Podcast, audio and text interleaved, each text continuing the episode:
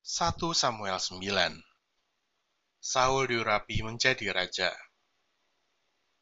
Ada seorang dari daerah Benyamin, namanya Kis bin Abiel, bin Zeror, bin Bekorat, bin Afiyah. Seorang suku Benyamin, seorang yang berada. Orang ini ada anaknya laki-laki, namanya Saul, seorang muda yang elok rupanya. Tidak ada seorang pun dari antara orang Israel yang lebih elok daripadanya dari bahu ke atas, ia lebih tinggi daripada setiap orang sebangsanya. Kish, ayah Saul itu, kehilangan keledai-keledai betinanya.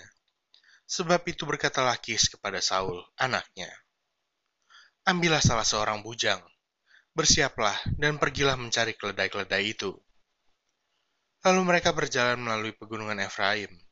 Juga mereka berjalan melalui tanah Salisa, tetapi tidak menemuinya. Kemudian mereka berjalan melalui tanah Sahalim, tetapi keledai-keledai itu tidak ada. Kemudian mereka berjalan melalui tanah Benyamin, tetapi tidak menemuinya. Ketika mereka sampai ke tanah Zuf, berkatalah Saul kepada bujangnya yang bersama-sama dengan dia, Mari kita pulang. Nanti ayahku tidak lagi memikirkan keledai-keledai itu, tetapi khawatir mengenai kita. Tetapi orang ini berkata kepadanya, Tunggu, di kota ini ada seorang abdi Allah, seorang yang terhormat. Segala yang dikatakannya pasti terjadi. Marilah kita pergi ke sana sekarang juga. Mungkin ia dapat memberitahukan kepada kita tentang perjalanan yang kita tempuh ini. Jawab Saul kepada bujangnya itu. Tetapi kalau kita pergi, apakah yang kita bawa kepada orang itu? Sebab roti di kantong kita telah habis, dan tidak ada pemberian untuk dibawa kepada abdi Allah itu. Apakah yang ada pada kita? Jawab bujang itu pula kepada Saul. Masih ada padaku seperempat sika perak. Itu dapat aku berikan kepada abdi Allah itu. Maka ia akan memberitahukan kepada kita tentang perjalanan kita. Dahulu, di antara orang Israel, apabila seseorang pergi menanyakan petunjuk Allah, ia berkata begini, Mari kita pergi kepada pelihat.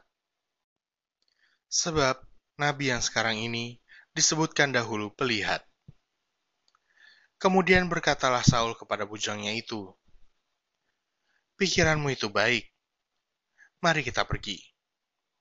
Maka pergilah mereka ke kota, ke tempat abdi Allah itu. Ketika mereka naik jalan pendakian ke kota itu, mereka bertemu dengan gadis-gadis yang keluar hendak menimba air. Mereka bertanya kepada gadis-gadis itu, "Pelihat ada di sini." Jawab gadis-gadis itu kepada mereka, "Ya, ada. Baru saja ia mendahului kamu. Cepat-cepatlah sekarang. Ia datang ke kota hari ini, karena ada perjamuan korban untuk orang banyak di bukit pada hari ini. Apabila kamu masuk ke kota, kamu akan segera menjumpainya sebelum ia naik ke bukit untuk makan, sebab orang banyak tidak akan makan sebelum ia datang. Karena dialah yang memberkati korban, kemudian barulah para undangan makan.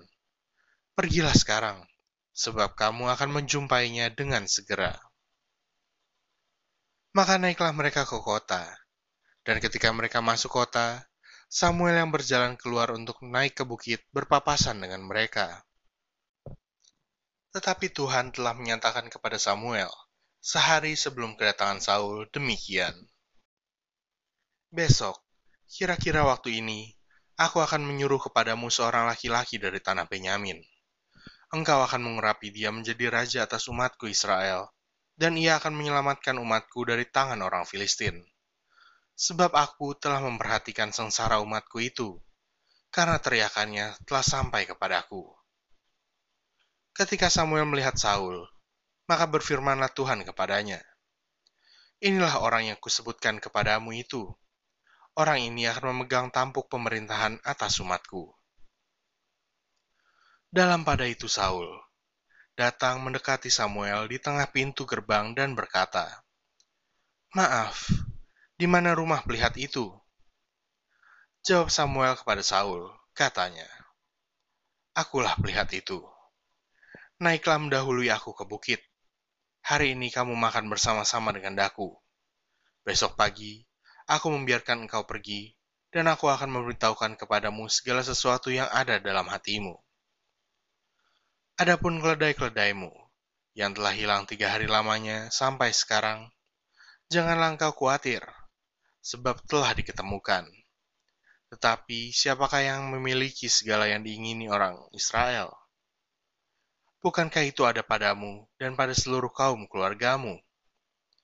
Tetapi jawab Saul, Bukankah aku seorang suku Benyamin, suku yang terkecil di Israel? Dan bukankah kaumku yang paling hina dari segala kaum suku Benyamin? Mengapa Bapak berkata demikian kepada aku? Sesudah itu Samuel mengajak Saul dan bujangnya, dibawanya ke pendopo, dan diberikannya kepada mereka tempat utama di depan para undangan, yang banyaknya kira-kira 30 orang. Berkatalah Samuel kepada juru masak, Berikanlah sekarang bagian yang kuberikan kepadamu tadi, dengan pesan, simpanlah ini dahulu. Lalu juru masak itu menghidangkan paha dan apa yang termasuk ke situ, dan meletakkannya ke depan Saul. Dan Samuel berkata, Lihat, yang tinggal ini diletakkan ke depanmu. Makanlah, sebab telah disimpan bagimu untuk perayaan ini. Ketika aku berkata, aku telah mengundang orang banyak. Demikianlah pada hari itu Saul makan bersama-sama dengan Samuel. Sesudah itu turunlah mereka dari bukit ke kota, dan Samuel bercakap-cakap dengan Saul di atas sotoh. Mereka bangun pagi-pagi, dan ketika fajar menyingsing, Samuel memanggil Saul yang ada di atas sotoh itu. Katanya, Bangunlah, aku akan mengantarkan engkau. Lalu Saul bangun dan mereka keduanya pergi keluar, yakni ia dan Samuel.